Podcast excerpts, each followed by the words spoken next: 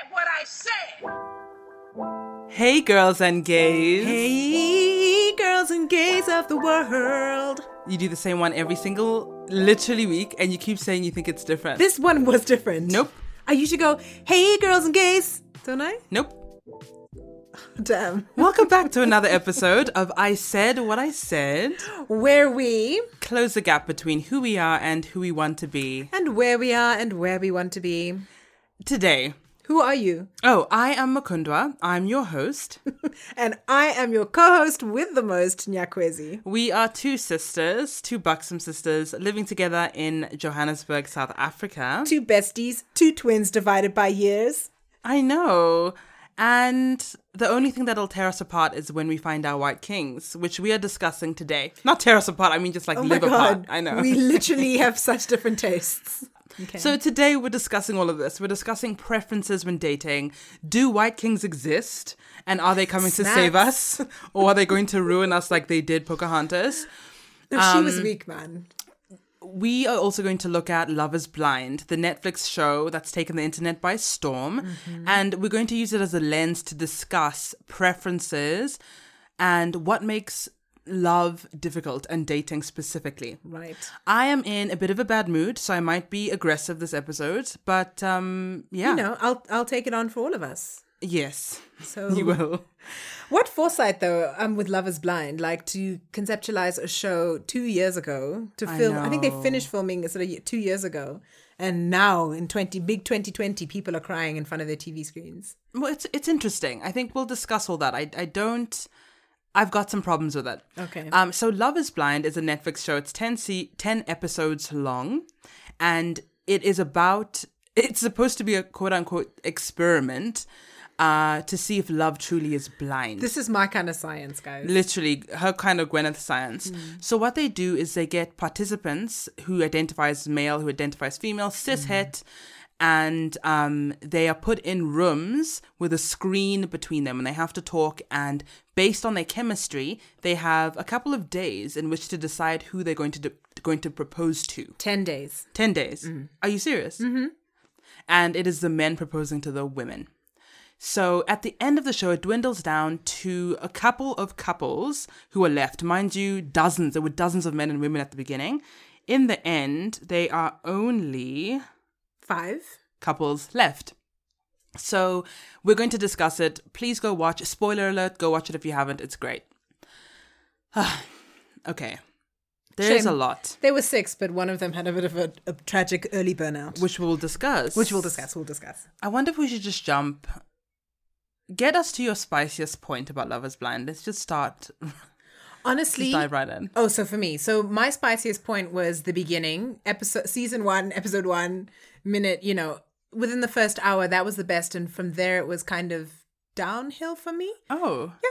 It was the most moving. Maybe that's not the spiciest, but the most moving for me was the beginning. And then it was downhill. Yeah, we did do a lot of crying.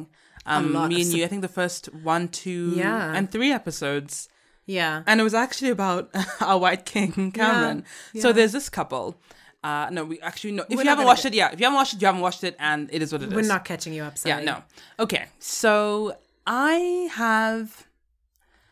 firstly, I'm quite curious about Love is Blind's black issue, race issue. Mm. Explain to me why that whole house was chock-a-block with black women at the beginning, and then at the end, there was only one black woman left, which begs the question. It made me start thinking about what do we mean when we say love is blind? Because the people who were kicked off the show were black women. One of them who was black happened to be bigger than I think all those women were a size 8. Yeah. Was bigger. That's the 8 UK. What is that in? Anyway, I'm not doing the conversion. Yeah, you get your Google tools out. So she was bigger than that size. Mm. She also embodied a kind of blackness that is considered aggressive, actually, by people. She had some head rolls and some eye rolls. And the black woman who survived did not. The other people who were kicked off the show were, I guess, what they'd consider the uglies and the rednecks. I mean, really, if we're going to, let's use the language we really think the producers used, because that is how they were talking about people. So the one person who had the most emotional intelligence, who seemed the most compassionate, thoughtful, and curious about others, was made to be the Ayana for the group. He was a short white king. He had a protruding kind of head bone, or like, I don't know what you call it, that like eyebrow bone was protruding. So he was not conventionally attractive, and they made him the shrink. And after he did his duty of coaching the other men in love, he was kicked off the show. So you can't tell me that women didn't find him interesting through the glass. That is so true. And it's also quite curious that the person with the least substance, Barnett, who is basically a meathead, had the most attention from women. Things aren't making sense. So when Netflix says Love is Blind, well, clearly not. Love is Blind only once you filter people out by looks, race, and class. Because there were only two people there who did not have the tax bracket to be there. That was Mark, because he was a student living on top of his friends. Oh, he was a personal trainer, but like he's a PT. Yeah. And then it was... At the beginning of his career. At the beginning of his career, you know at 24. How bad that was, yeah. Then it was Amber, who was homeless. So, but she stayed there because she was white and pretty and cute. Yeah. And so... aggressive. And aggressive. So I think we're going to jump all over the place with this, because I want to springboard straight into the idea of, do you think dating would truly be easier if you didn't know about somebody's in physical and social intersection? If you didn't know their race, you didn't know what they did, if you just got to know people behind a door. And is that realistic? Is that what we really want? Okay, so I think, that's a big question. It's a great question. And I think that's the hook of Love is Blind. It's selling the kind of the utopic or that like idealistic view that who you are on the inside is enough to be loved and loved fully and to get the big final prize, which is marriage. But, you know, as you've just said now, it was all rigged. I mean, they were all models, actors, beautiful influencers, good looking by mainstream societal standards. Even the person that the bigger black woman was gorgeous. Yeah, she was gorgeous. When we say bigger, we mean literally a size 10. Probably bigger two sizes smaller than me. 2, 3. What am I? A few more. A lot more. How? Yeah. I'm an 18. Well, you do the maths, listeners. 10 sizes. Anyhow, she's 10 sizes. Anyhow, let's not spiral. Oh God. Body dysmorphia. And Nyak's literally holding her head. It's okay, darling.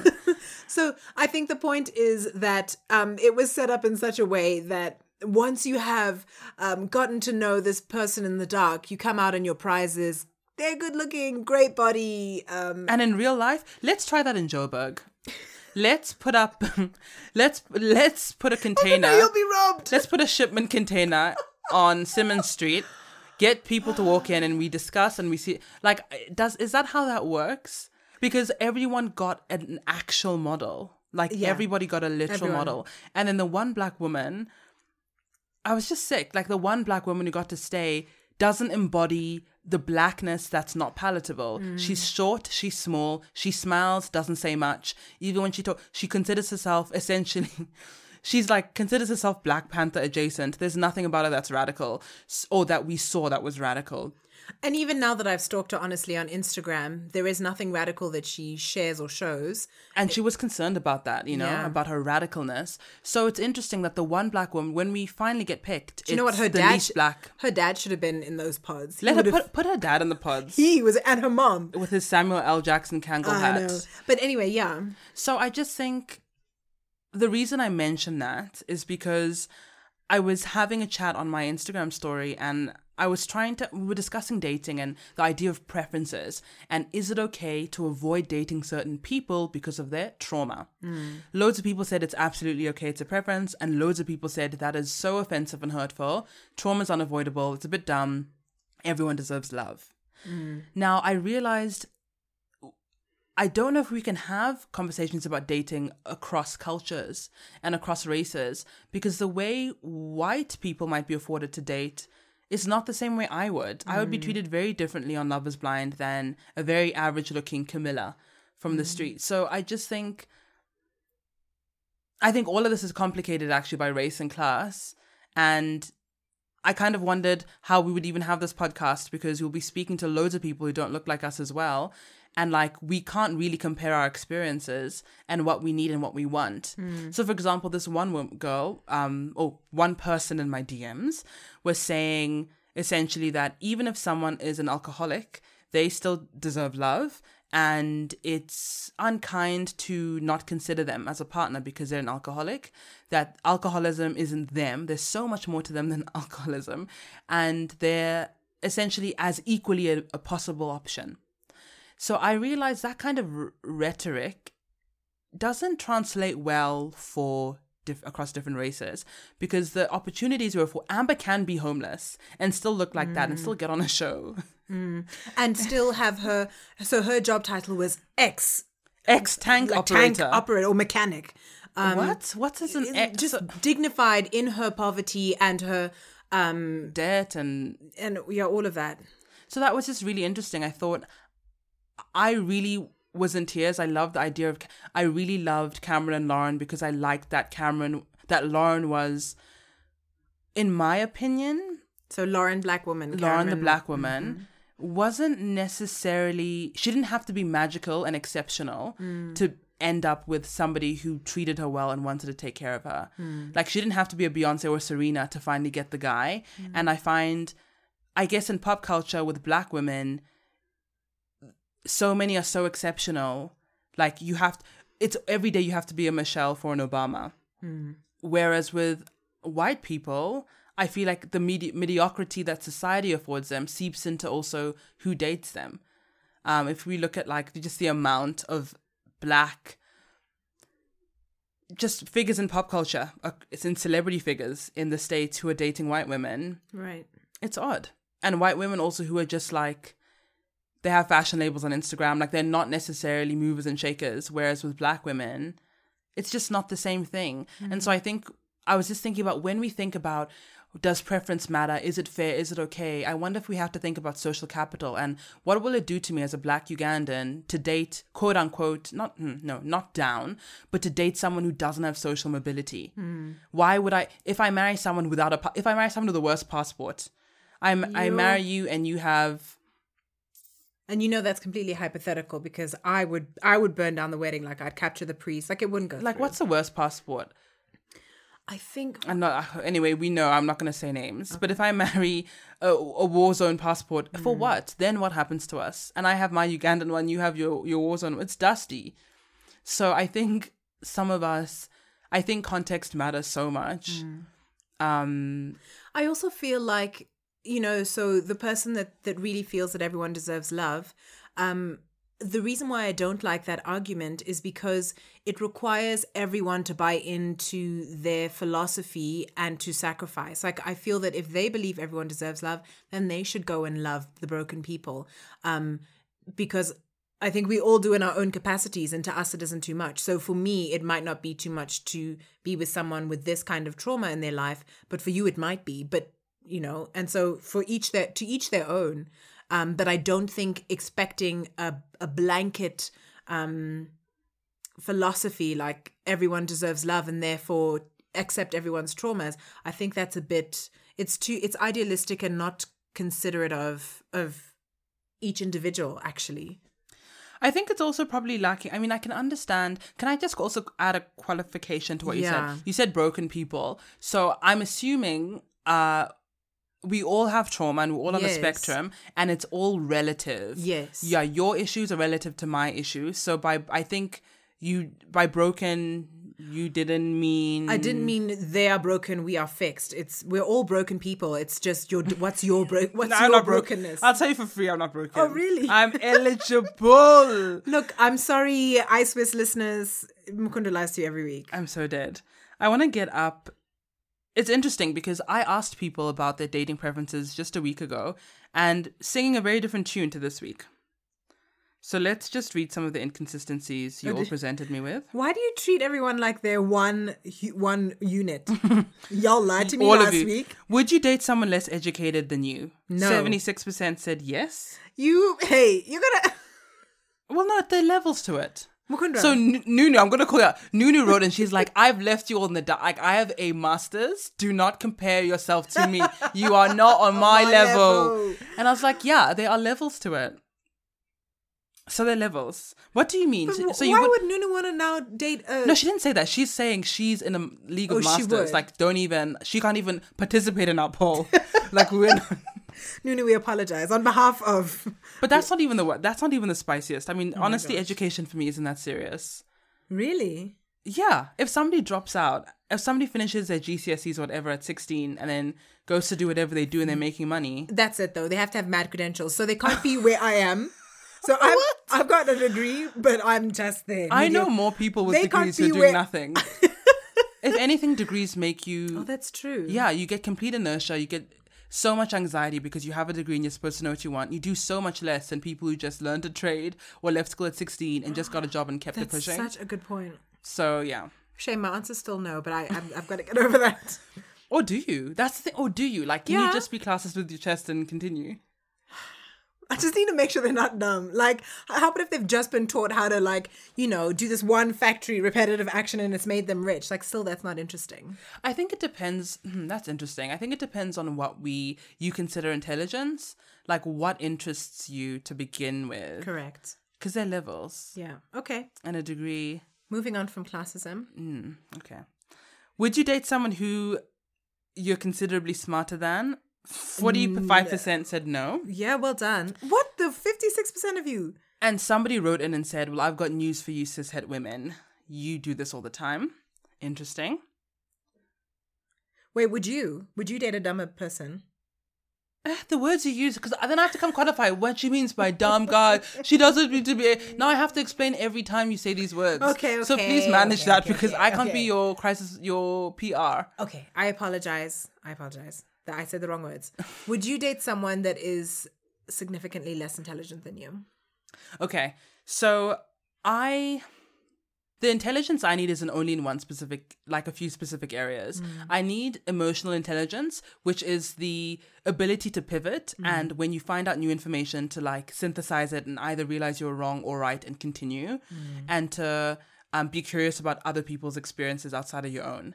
Now, if you didn't go to university and you have that skill, if you don't know things, but you have that skill, anything can happen. That's fine because you'll always be adaptable and curious. So I don't need book smart. I'm not necessarily interested in that. I'm interested in your ability to synthesize information. Okay. So for me, I could date someone who had less knowledge, but not in terms of emotional, like elasticity. I see. You tried just it. For the record, really my answer is exactly like yours. You just have the words. You're like, well, you did dumber people, ugly people, poors. Okay, so I wrote in and I said, you sat on a bench. And I wrote in and I said, sorry, you're going to have to edit that. Do you want to edit that? No. I might do. No, leave it. Let people see what the episodes are like when we don't edit. Okay, fine. How's that? Yeah, this now you got to... This Love is Blind, guys. You got to love us for this. Love us for this. You sat on a bench and you get chatting with a homeless person and you have chemistry. Would you go on a date with them? This is so problematic. Okay, 68% said no. What's problematic? Okay, would you? Oh, no. So then? So what's problematic? For me. It's a problem for me. Maybe I'm using the wrong words again. It's a problem for me to date a homeless person just because they were cute on a bench. So you... Oh, my God, Nyak. Problematic would mean that we are being classist. You're saying no, it's the fact that you're homeless is problematic to me. Oh my God, guys, you're queen. This is us in real life. Hey, we really tailor ourselves to this podcast. Okay, what interests me about that? So 68% of you said no, but then all of you are jumping in my DM saying it's not fair that I don't want to date an alcoholic or don't want to date someone with extreme debilitating trauma. Are you hearing yourselves? But maybe they're and the so 30... Maybe that's the 32% that they would date. I'll cross-reference. Ooh. Because what's interesting to me, I said, before you explain why we should all date alcoholics and it's unfair that we should have a preference that's mean, when is the last time... when a car guard hollered you, when's the last time you turned on your heel, turned around and actually engaged them, got numbers, and now you've got a baby and you know what? When is the last time? Don't you ever come. I think there's a place for moralistic politicking and thinking of our best selves. And there's a place for, which is every day, starting where you are, being honest about that, interrogating it, and either being okay with your problematicness or not. But to pretend that we want otherwise is actually just exhausting. And it shows actually probably in your dating choices. Mm. I asked people, now this is one for you, Nyak. Your friends don't know you have a flirtationship with a person. You show them a picture and they have violent reactions. They're disgusted. They call them unattractive. Does this affect whether you pursue them? 64% of people said no, it does not affect me. So it depends which friends. So my closest friends, absolutely. I would think about it because I do know that love is so flexible, and I know that there are so many people to fall in love with, and I don't believe in the one. There are so many people that match, that I can have a union with, that I can create a life with, that I can grow and expand with. So if my friends that know me say, "Hey, you, this isn't a physically attractive person," I don't want you to now wake up after the honeymoon and be like, "Wow." How would you though? Your love only grows. Yeah, but all aspects of a person play a role for me, at least. But if you were curious to begin with, you have a flirtationship, you've clearly seen past or don't mind. My darling, I've seen past all sorts of things, and I've woken up later and been like, that's amazing. I don't know how I'm going to continue looking at you. I think my curiosity for myself, for you, for everyone is, why is ugliness so terrifying? Why is it such a... One, why is it terrifying, and why do we treat it like it's a personal offense and like and actually a moralistic shorthand to be like, because you're beautiful, you're good, because you're ugly, you're bad. That's how we treat people. So yes, I hear you, but I also think that the opposite is true, in that we also expect people to look past looks, that looks shouldn't be a part of it. And, you know, that if you are... either a deeper person or, you know, you have more substance to you, looks are not going to matter. It's actually the other things.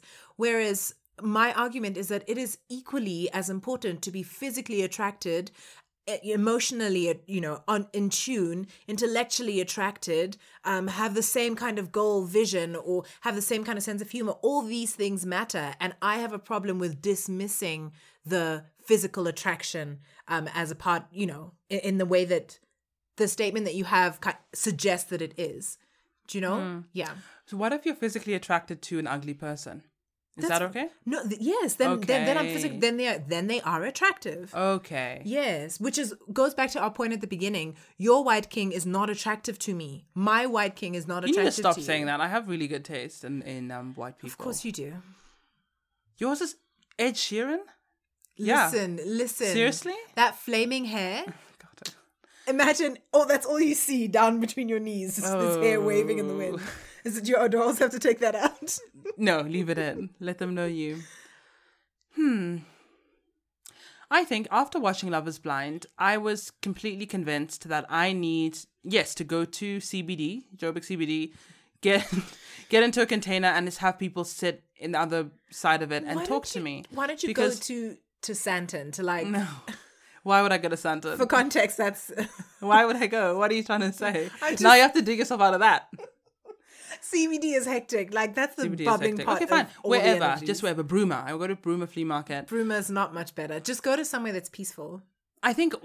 So ultimately what I'm saying is, I think for myself, I think love would be so much easier if I didn't have to consider people's... how they looked. And I think we would get there so much faster if we didn't... just have such like visceral and violent responses to really good looking or really unattractive people.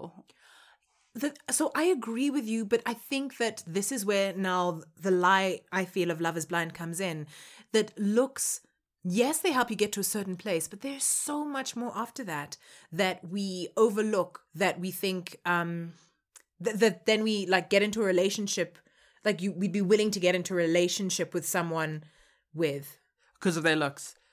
No, I mean, so now you think that if you overlook the looks and you get along in one specific way, you're not thinking about, how about if the only thing they were allowed to talk about was their financial acumen or the way they treated their money? Amber would be kicked off that show quick. Like, yeah, but that's not how life works. It would be everything but the looks.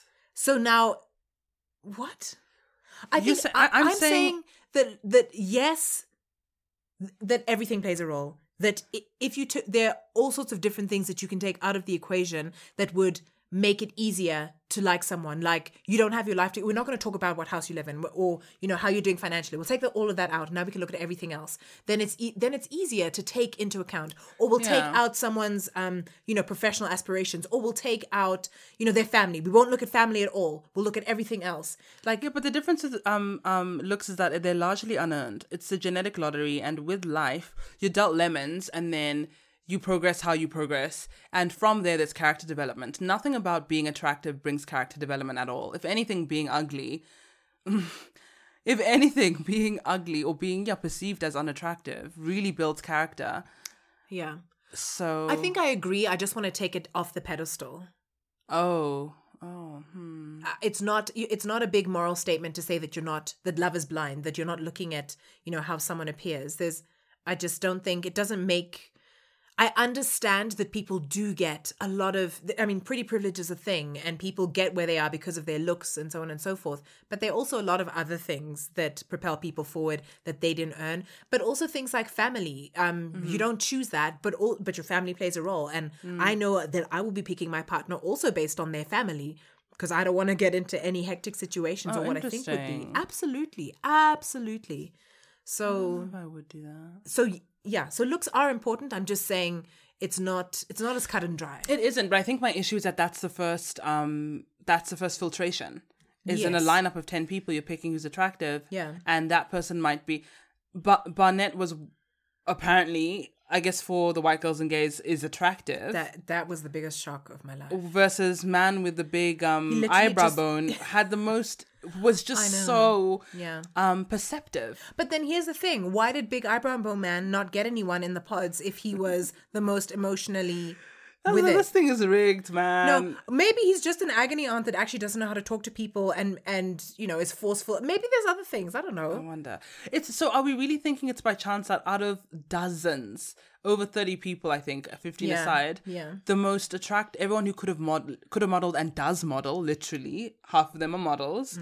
Is that a coincidence? I just wonder. It's not really making sense that all these people who are I just feel like half of them, if Hitler had his pick, he would have put them together. He would have been like, yeah, you'll be good stock for the area. Like, he just would have, because they all look like a postcard picture of Mukundwa, of like a supremacist, or only just like a white. Three of them. Yeah, had blue eyes blonde and blonde hair. But still, the picture of the one was dyed, an Argentinian who dyed her hair blonde. Yeah, but it's like the picture of white cuteness still. True. Where was my black girl who rolled her eyes? Like, I wanted her in. And she was in sweats while Lauren was in heels. No, she was not. She was in a beautiful dress. She was in sweats in the house. And she was eating. She's one of the only people you see snacking. Did you not see Lauren eat as well? I did, but again, she had lashes. The way they presented, the other girl had like Mukundwa. Really? Yes, 100%.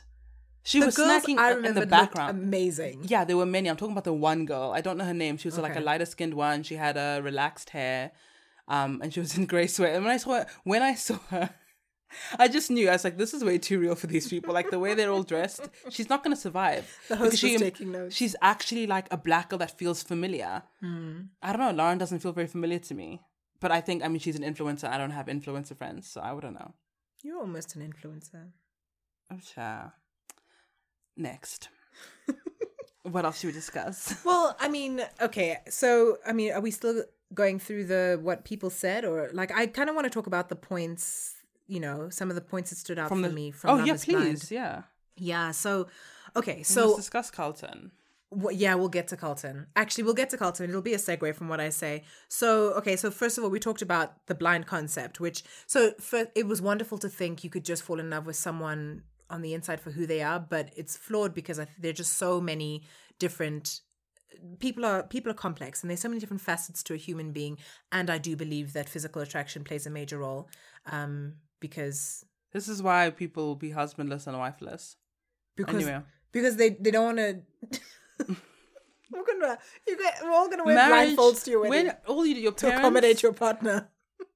I met somebody who's in an arranged marriage, and it just sounded, okay, of course there are complexities, but it just sounded so utilitarian and so fuss-free, just the original arrangement, that they could just get on with life because they put that stuff aside. They met, parents arranged it, and they were like, hey, like, we're both, I think you're attractive, you think I am, but it wasn't based on looks, and we have the same families, live in the same neighborhood, have the same goals. Should we do this thing? Yes. 2 days later. So it's just like, I just think that's so relieving to me, to meet somebody who you have just so much commonality.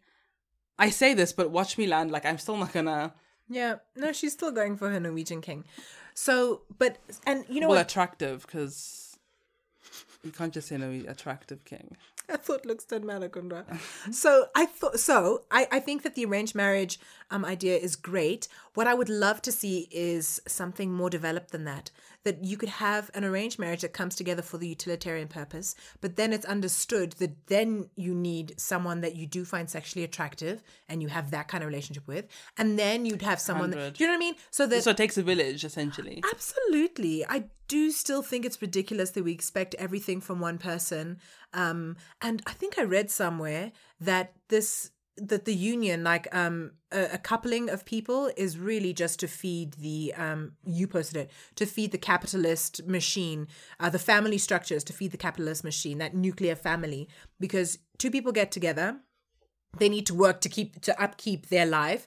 Then they have kids that they plug back into the system. And it's this like small nuclear family that is encouraged, that needs to plug into the system in order to survive. But the way we were before, I mean, because you ultimately use less when you do it community. Exactly. You consume less. You do, and you're happier when you do things communally. And I think when you don't expect the world from one person, you don't have to then get your joy either from each other or from what you two can amass together, or there's not all these, like, the trappings of capitalism don't apply because you're happier. So let me ask, would you swipe right? I'm not playing those games anymore. On Jesus? Ooh. Jesus can turn water into wine. Yeah. Why would he was average looking. He's average looking. Let's assume he's average looking. So I didn't know it was Jesus. I just saw Jesus. No. He said, this is Jesus. I'm back. Like, I am the son of God. Yes. I'm back. I'm just chilling. Like, of course I'd swipe right. Is white right is yes, no? Yes, but he's average looking to you, if not unattractive, in this new skin suit. But I know he's Jesus, so that's a kind of unfair. If I didn't know he was Jesus and he looked unattractive, I'd swipe no. Mm. Yeah. Wow. And I'd miss out on a lot. So the next thing that I noticed, or the next point from Love is Blind, is that that needing to be saved is scary. Like, there were a whole bunch of people there that needed to be saved. You had Kelly, who was the fitness instructor. She's like a health, whatever she is. Shame, man. And sis really didn't understand her own sexuality, and needed to find that, like, that oneness, that bliss through another sexual partner. And until she found that, she wasn't going to settle.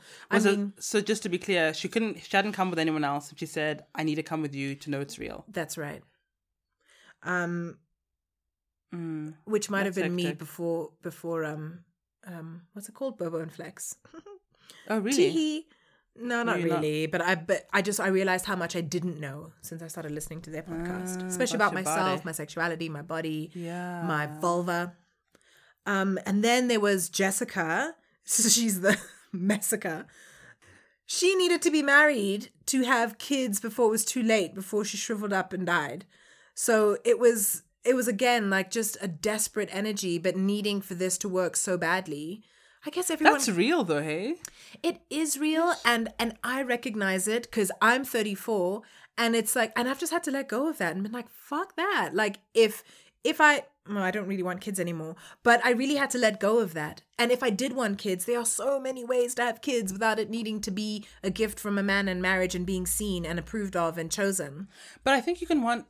Of course, as you know, you weren't saying this at all, but you can want kids and want marriage without it being need and picked and chosen. Absolutely, yes. And when it doesn't come, again, you're in the better position to talk about this, but you don't want kids, so maybe not. It's hard, like, to want something that's supposed to be so easy for you and supposed to come naturally. Everybody, you can't throw a stone without hitting somebody who has kids.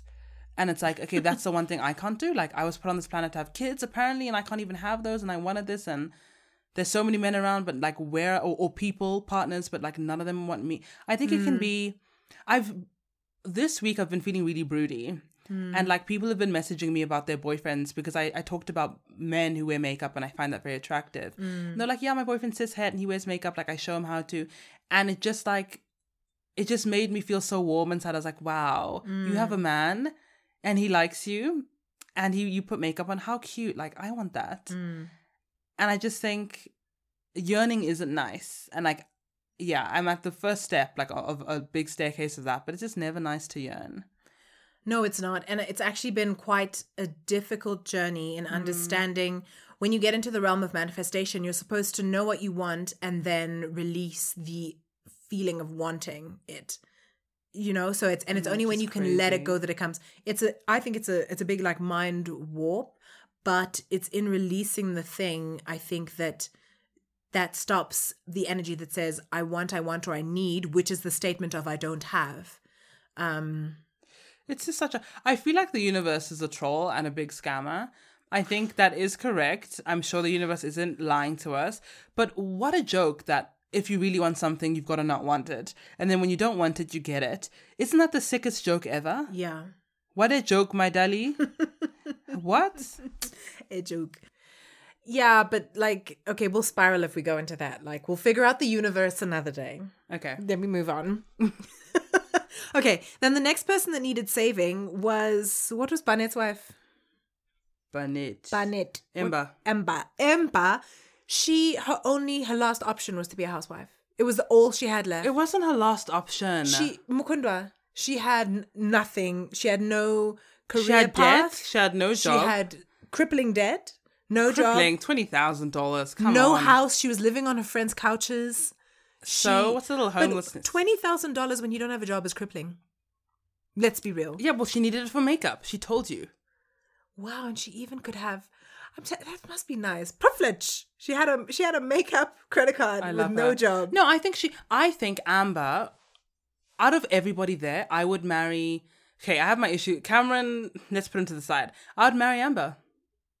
Because Amber was one of the only people who was clear, very clear about what she wanted. Yes. Knew I provide my value is being a wife, raising your babies and looking after this home. I do not want to work. I will not work. Do not expect that from me. This is what I want, and I want you. She was clear. Like, in all her, whatever, if you consider it mediocrity, she was very clear about that. Everybody else was, I mean, not everybody. A lot of people were uncertain. A lot of the women were all like, I don't know. Yeah. Except Kelly, who strung us along the whole way as if she knew what she wanted. And then in the end... So Kelly wants to still be abused. She's still... likes people who don't respect her. Yeah, she's still into that bad boy thing. She actually even said that. She's like it. She's like, he needs to not respect me. Yeah. She said she's so unused to men being so emotionally available. So she'd like to go back to hood rats. So that's what she's up to now. Hey, the heart wants what the heart wants. Yeah. I don't know if that's actually what she's up to. I need to check. But okay. Can we talk about Cameron? And Cameron and Lauren, you've been itching to get to my lovers. Ugh. Okay, go ahead. What do you have to say? So she was very concerned about the fact that she is black and that he's white. And every single day she was crying about Ebony and Ivory. Also, editor's cuts. Oh, yes, of course. I'm sure there's much more to Lauren. Mukundwa, you're either bitter or you're just mean. No. I'm talking about what I saw. Okay. What did Lauren talk about the whole time? Okay, there you go. So, let's go back to preferences a bit. I wanted to discuss this because I think only one black person wrote in and was like, preferences, that's kind of shitty. Everyone should be an option. Everyone else is white. And I have a theory about that. I have a feeling that white people are historically so unused to being told no. So unused to not being allowed access to spaces, bodies, people, that when somebody tells you, I don't want you, I see you and I still don't want you, that's really jarring. Whereas I think, let me speak for myself. I think because I've lived in a lot of white spaces from like a young age, I'm so used to not being picked because I was black and or black and big. Mm. So the idea that I might not be someone's cup of tea because of who I am is very normal and like very acceptable. Like it is what it is, and it's not shocking or offensive, and I don't hold resentment for that. I just understand some people might be fatphobic or racist or for whatever reason call it a preference with whatever justification, and that's fine. Mm. So I think we should consider that like when we say it's only fair that it doesn't matter that we should do away with preferences and that everyone should be equally considered. Is that entitlement? Is that entitlement to people's space? If somebody says, I specifically don't want to deal with you because you have mental health issues, or if somebody feels that way, is it entitled for you to say, no, that's not fair. You have trauma too. You can't discard me because I have trauma. That can't be the reason why you wouldn't want to couple with me. I think that it's not, more than it not being fair, it's actually just, it's a defense, a reaction of defense from the person that's being excluded. Yeah, that's what I think it is. Like, I don't think it's an objective, thought through, like, comment or commentary to that person's thinking. And I say this because, like, if I, a black woman, was to say, I don't think preferences are fair. Like, if a man doesn't or a person doesn't want to date, you know, black people, like, I don't think that's fair. But that's only because I'm excluded. Or there's that feeling of it would be unfair, not everyone's included. Whereas if I think of myself, I have my preferences or what I think, what I find attractive or what I feel is safe. So like I know that I don't want to date a black man at the moment, and that's because of all the baggage that comes along for me. Why should I force myself to open up to that? And I know it's easy for me to say that, I think, because I am in a place where people would maybe empathize more easily. But if I was a white man saying I'm not interested in anyone of color, white only. Oh, I see. Like, then it's people are much more receptive to you saying that. They can kind of make room to understand. Yes. So, but still, I think even if a white man said like, I don't want to go there, I'm not dating anyone of color, while that's messed up, I think. Why is that messed up? What you also said. Oh yeah. What if it's like, I just don't want to date, I just don't want to deal with all of it. And that's kind of what I'm getting at in a very uneloquent way, is I'm trying to say that I think that what might be more helpful is if people were just encouraged to interrogate their bias and to understand, even if they decide to stick with it, to understand why. And that is a more empowered position, and that is a place where you can still then act with care and consideration as you go forward. Oh yeah, I love that. Because I think when I think of my white king, I'm also at the same time able to interrogate why that's even a concept. Mm. Why would I want that? Why would I seek that out? Why does that interest me? What do I think's there that's not here? Mm. What do I think having somebody that doesn't look like me or is from a completely different culture or, like experience, why would that appeal? And I think the benefit for me isn't so that we become more open to other people for other people's sake. It's so that you understand how you're deluding yourself, so that when what you think you've always wanted arrives, you're able to poke holes in it and see how unmagical it is. Yeah. Because I think it's dangerous. I think delusion without kind of self-awareness is dangerous. Very but I think delusion dangerous. With it is bliss. Yeah. And actually, that was one of the positive points, though, from Love is Blind, is that, you know, everyone has their lists. And the nice thing about not being able to see the people that they were speaking to is that the physical aspect part of the list was, for some people, completely thrown out the window. For Jessica, she could smell that her white king was Barnett, and she just knew immediately that that's the kind of person she'd go for anyway. But for, you know, our interracial couple, the Golden Star, they both, or maybe at least Lauren, didn't ever imagine herself being with a white man, but she found all these characteristics that were wonderful in someone that she would never have looked twice at. Very interesting. And that makes me also wonder, I was thinking about the ways in which it's so normalized for us to say, or for, especially for women to say they don't want short men. Yes. And Women, will you say that as if it's the women outside of yourself, or? I'm remembering the bagel guy who tried to fight women in a bagel shop because they told him they don't want him because he's short. And he ended up getting tackled by a really tall guy. It's just in the wrong country. There are so many places where women are shorter than him. Which is interesting. So I wonder the rise in the acceptability of that, of like being quite clear about height. Also just because it's so arbitrary. Mm. Like when I think about it, what stopped me from finding my person, my male person, is height. Mm. That would be terrible. Yeah. If I were to do a review with Jesus once I'm dead and see that, oh, here were all these people for you, but because you will not date someone who's below this height, they would just not. That would really, I'd be heartbroken to think I was that myopic. Yeah. And that's why it makes me think, what about people's physicality is stopping or getting in the way of our nuts, in the way of our love, in the way of our growth? And the height thing must be an external thing, like for the external gaze, not for yourself. Say that. Oh. It must be for what for other people. For me or for people? No, for people. When people look in on the relationship or look in on you and your person, look at you at the altar, lol, she's taller than him. Like it's. I wonder. For me, it's an expression of. I think there's a difference between what we say we want and what actually happens on the ground. Yeah. I think we have lists, but then when you look at what's available, you really tailor that. Mm. I think if you talk to anyone who's in a relationship and you ask them what was their list beforehand, I don't know that their partner would match. So I think that... Wait a minute. I've heard so many stories where they're like, oh my God, I wrote a list 4 years ago and look, he ticks every box. See, I think people tailor the stories once they get together. I know friends who were calling their now partners waste men, sloppy, smelly. 3 years down the line, suddenly they're together. So it's like, I think things change when love's involved. I think you also revise your history a little bit. Yeah. But I think when we think about physical attributes, because how realistic is it to want...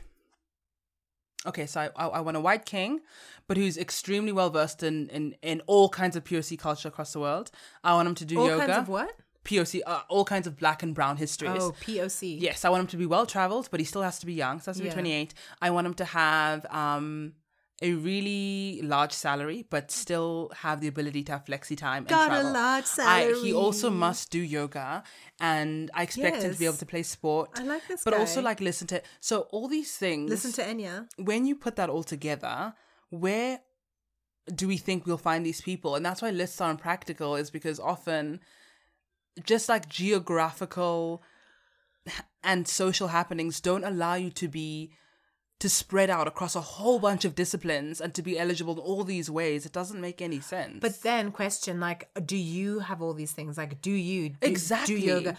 And I think that if I do, then he can too. Yeah, but so, you don't do all the things you want. I do. In the list that I wrote, I made sure that it's also a reflection of me and the things that I'm lacking. So say if it's career that I'm lacking, I'm working on. There you go. It's still in my pipe. Like it's still in my dream. And it is going to happen, but it hasn't happened now.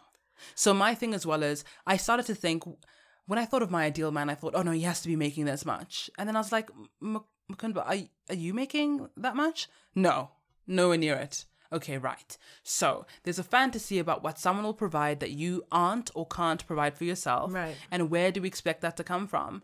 And then how, like the realism as well of like, what would my dream person see in me? If we look at how status plays out in real life, if I want somebody who's a CEO of Fortune 500, I need to understand what I'm providing for him that would make me attractive to him. Right. And suddenly our, what are they called? Fantasies crumble really quickly when we start to think of what's the value add for this magical unicorn we have in our heads. Because, life just be like that where things do add up. If you tend to be rich, you might just date rich people.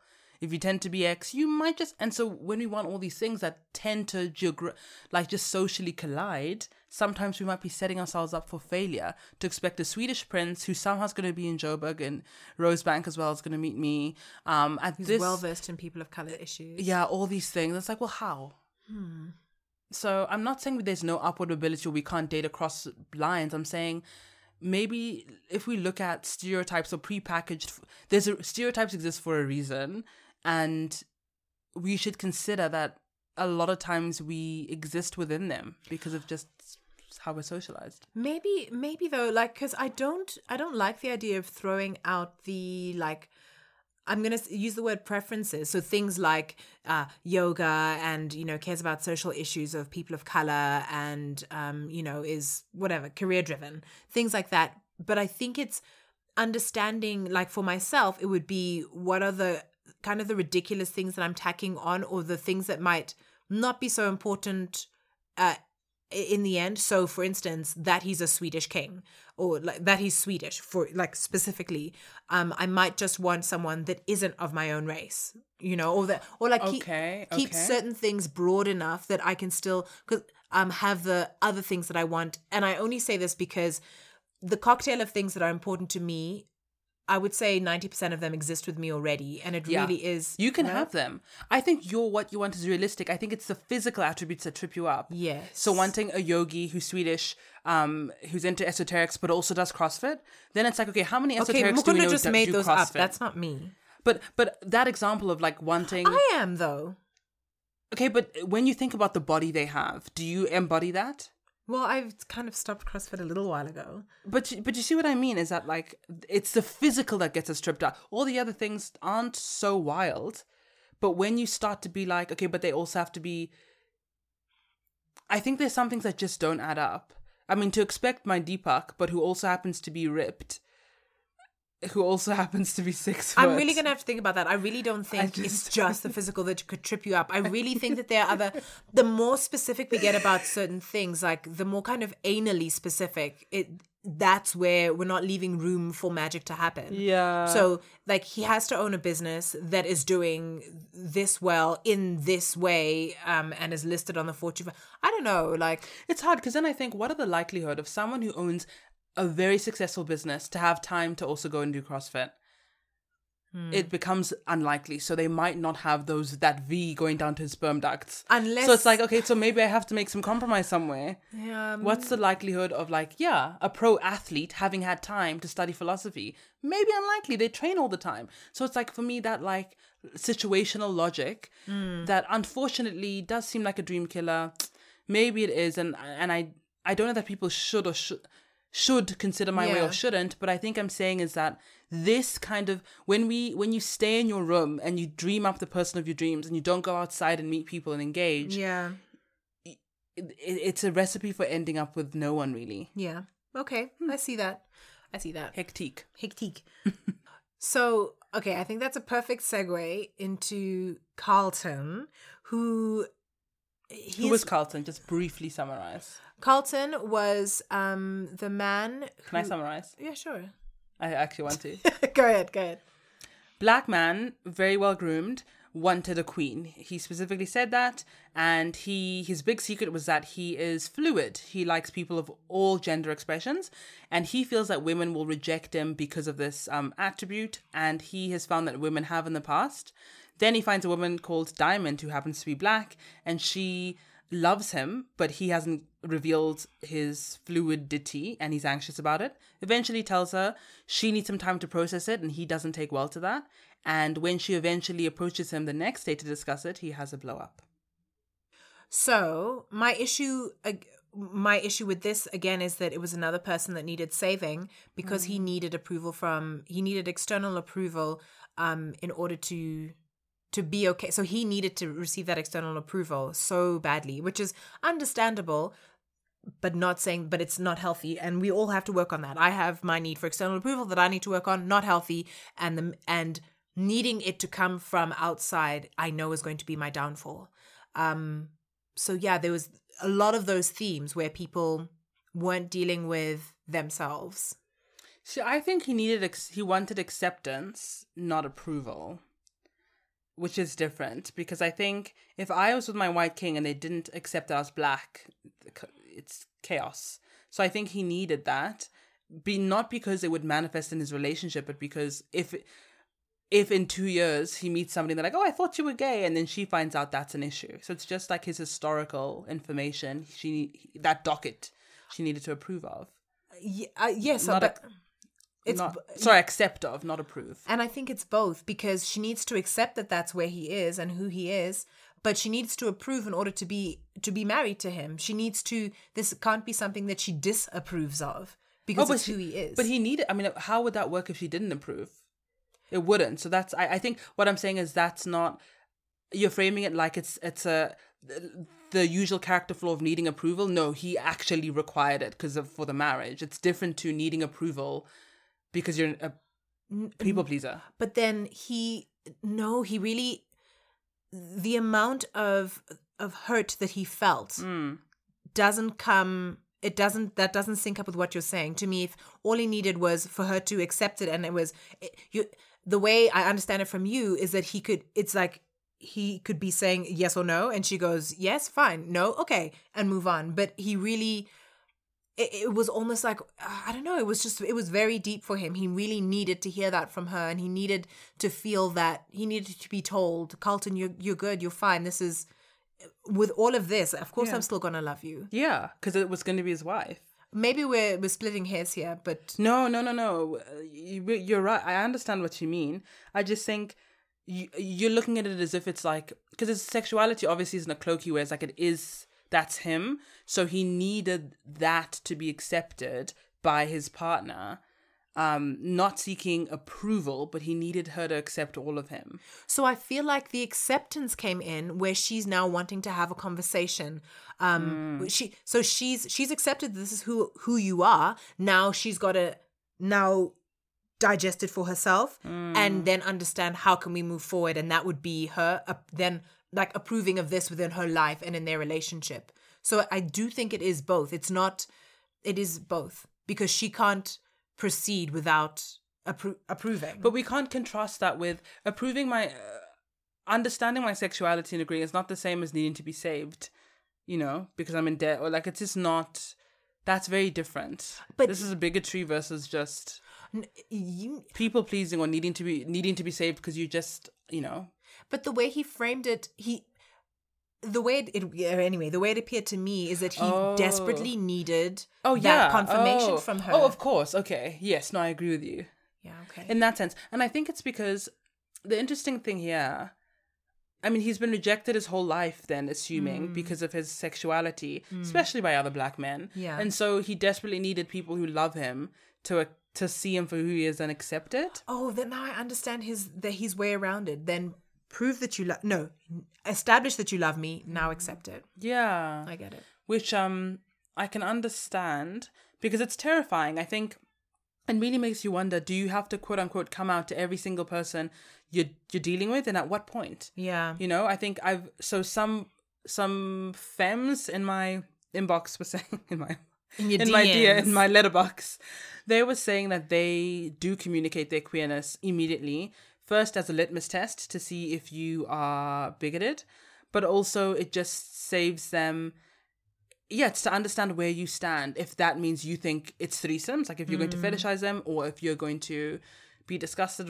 So I understand that, but I think that's exhausting, the idea of having to come, quote unquote, come out every single time.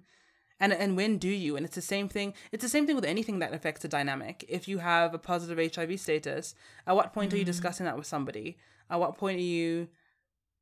And actually, comparing the two is a bit tricky. But I think ultimately, because HIV is not an identity, but it affects it frames your life so much, and it can affect other people, that's a fair, and I mean, I can see why I'd make those parallels. But just trying to think of other things, like where else do you have to come? Like Amber, when was a good time for her to communicate her debt? I think there's never a good time. No, she did it in the right time. After he'd proposed. But when do you, like... I think nobody asked any... Well, we didn't get shown, but I don't think anybody asked the hard questions in the pods. Like, in the pods, when it's all blind, like, okay... That's what I would have done. Actually, that's a good question. What would you have done differently if you were in the experiment? What would you have done differently?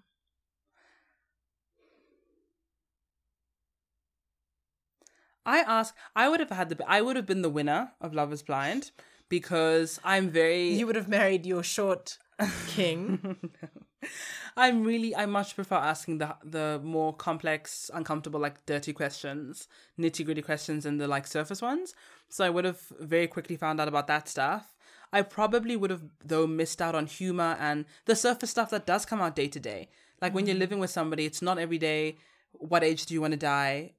Are you happy? You're actually just talking about the toilet paper and the sink and humor. And I would have never gotten there. So what I would have done is that, and that's why I would have done really well, but also failed. And what I would change, had I done that, is maybe try to be a bit more surface too. Mm. But I think there's no good time. I would have never at any point communicated in my queerness. No. Okay, I would communicate my queerness for safety, so I can make sure the person's not mad. But it's not their business or their... And not in a defensive way, but my queerness will not manifest in our relationship if I'm with you unless we've discussed. So why would you need to know? That's my position. Mm. And why does anybody... I had a poll about, would you want to know, would it matter if you're a man you were seeing had been with other men and told you much later? Like, does it really matter if it's got nothing to do with you? Mm. Does it, Nyaki? It's a hard one. And only because the social status quo is heteronormativity. I think it's hard because when you don't know, you now get upset that you didn't know. Like when you find out in 6 months, it's like, well, why didn't you tell me is the issue, not the issue itself. But only because the status quo is heteronormativity. Not even though. Yeah, because it doesn't matter that you love to rebuild old cars if you've only told me 2 years later, yeah. Oh, that's a big hobby of mine. No, I'm because it feels like a big thing that you've been left out of only because it's been drilled into my head that the normal... The status quo is heteronormativity, like that if there is any queerness, then I am under threat. But I think it's more...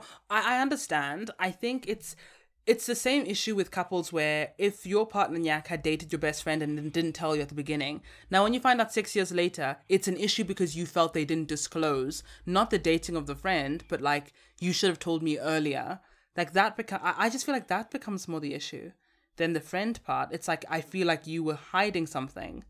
And I see how that ties into heteronormativity because it's like, well, you assumed. You never asked me. And why would you assume I was straight to begin with? Yeah. So I think, yeah, it's all very complex. Yeah, it is. Because how do you... It's hard to... I would struggle to function without assumptions, I think. I've never tried. But I think it would complicate... It would just be such a big learning curve to not assume anyone's gender, race... anything, and just to go in, I'd have to actually just learn new language. It affects language itself and how to talk to people. Like, do people want to be called even a pronoun at all? Yeah. Is it just a name? But this is why I think communication is so important, which was kind of like the last thing that I got from the series was that in my last two relationships, for example, I did talk about my interest in polyamory and in and my queerness, and it was, and I put it out there up front so that, number one, I didn't feel like I had to wait for a perfect moment to feel free, and number two, I could get that out of the way so that when it comes time to discussing things that fall outside of the monogamous heteronormative framework, it wouldn't affect me. So just kind of accepting what the unfortunate status quo is, and as you say, like, protecting myself within that, and like, this is where I am. Okay, so it's for your safety and for your comfort. Absolutely, not because I owe them anything, but because I don't want drama down the line. Okay, yeah, that's quite different. But it's good to make that distinction. Yeah, absolutely. Should we ask a dilemma? Yes. Should we go on? Someone said, "I'm not dating this year, but I've been trying." Yes. Congratulations for not dating this year. "But I've been trying to reconcile my relationship with all men are trash and I am attracted to men. Can I hold both values? Do I need to ultimately let go of one idea to embrace the other?" Honey. Join the struggle. Whose? Oh, yours. Mine. Oh, absolutely, shame. Yeah. Or, yeah, that's where I was. Probably last year as well. I feel like a lot of women on the internet are killing themselves trying to uphold a standard other women on the internet have presented as what a good feminist is or good woman is. Mm. And those women are out here, whatever they say you shouldn't, they're out here booed up. Mm-hmm. They're out here getting money if they told you to divest. They're out here shopping from Amazon. They're out here, all the things that they've asked, they've might have suggested or implied you divest from, they're very comfortable with. So I think be mindful, because at the end, when you suffer and when you end up whatever it is you don't want alone, mm-hmm. people will say, who told you to do that? And you'll say, well, the nebulous internet did, Twitter did, Instagram did. Yeah. So I think your feminist hero will be there with her two and a half kids and a white picket fence. So I just think performing, it's become more important to perform what it is to be righteous than to actually hold whatever value you hold, to really just be steadfast in that. Yeah. So I think we need to be just mindful of that. Like, what do you believe? Do you believe men are trash? That's okay then. Why do you believe that? Can you break that down? Can we segment that? And actually, and I think that's where the power comes, because one really does need to understand the movement of men are trash and what it means, and what that means for you, for your safety, for how you process the world. For me, I had to divorce myself from what made me angry, resentful, upset, and alone, and really look at how the movement could rather either protect me or help me think more clearly or have my own back, things like that. So really just dissect it dissect it into what is useful for you. But yeah. I agree. Mm. It's also just a bit, what's the word? A bit silly. Because if we think about it. Wait, you were mulling over the word silly. I was going to say short-sighted. It's a bit silly because let's think about it in the terms of white people. White people, whiteness and literally your ancestors have actually, literally and intimately terrorized the entire earth for hundreds of years. You've decimated and ruined so many, all of our lives actually, including you've ruined everything for everyone. You've ruined the earth's bag. You've ruined black and brown people's bag, but we still rock with you. We still buy your products. We're still great friends with you. We still work with you, for you, hire you, you hire us. We're friends, we integrate, we engage with you. And we also acknowledge that the birth, white terrorism has completely devastated our communities. We hold those things true every single day.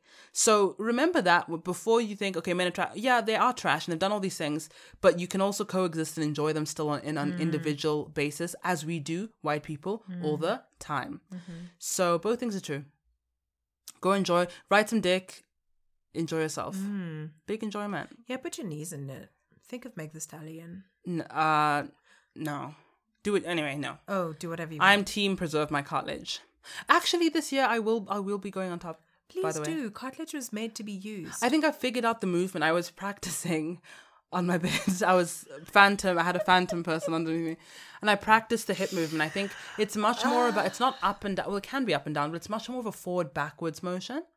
Like a rock the boat. Do you know what I mean? Like an S. Honey, I only know when I'm in the zone. No, it's not it's not up and down. It's much more rocking back and forth. So it's like a C. Yes, not exactly. Not an up S, and down. You're going to break everyone.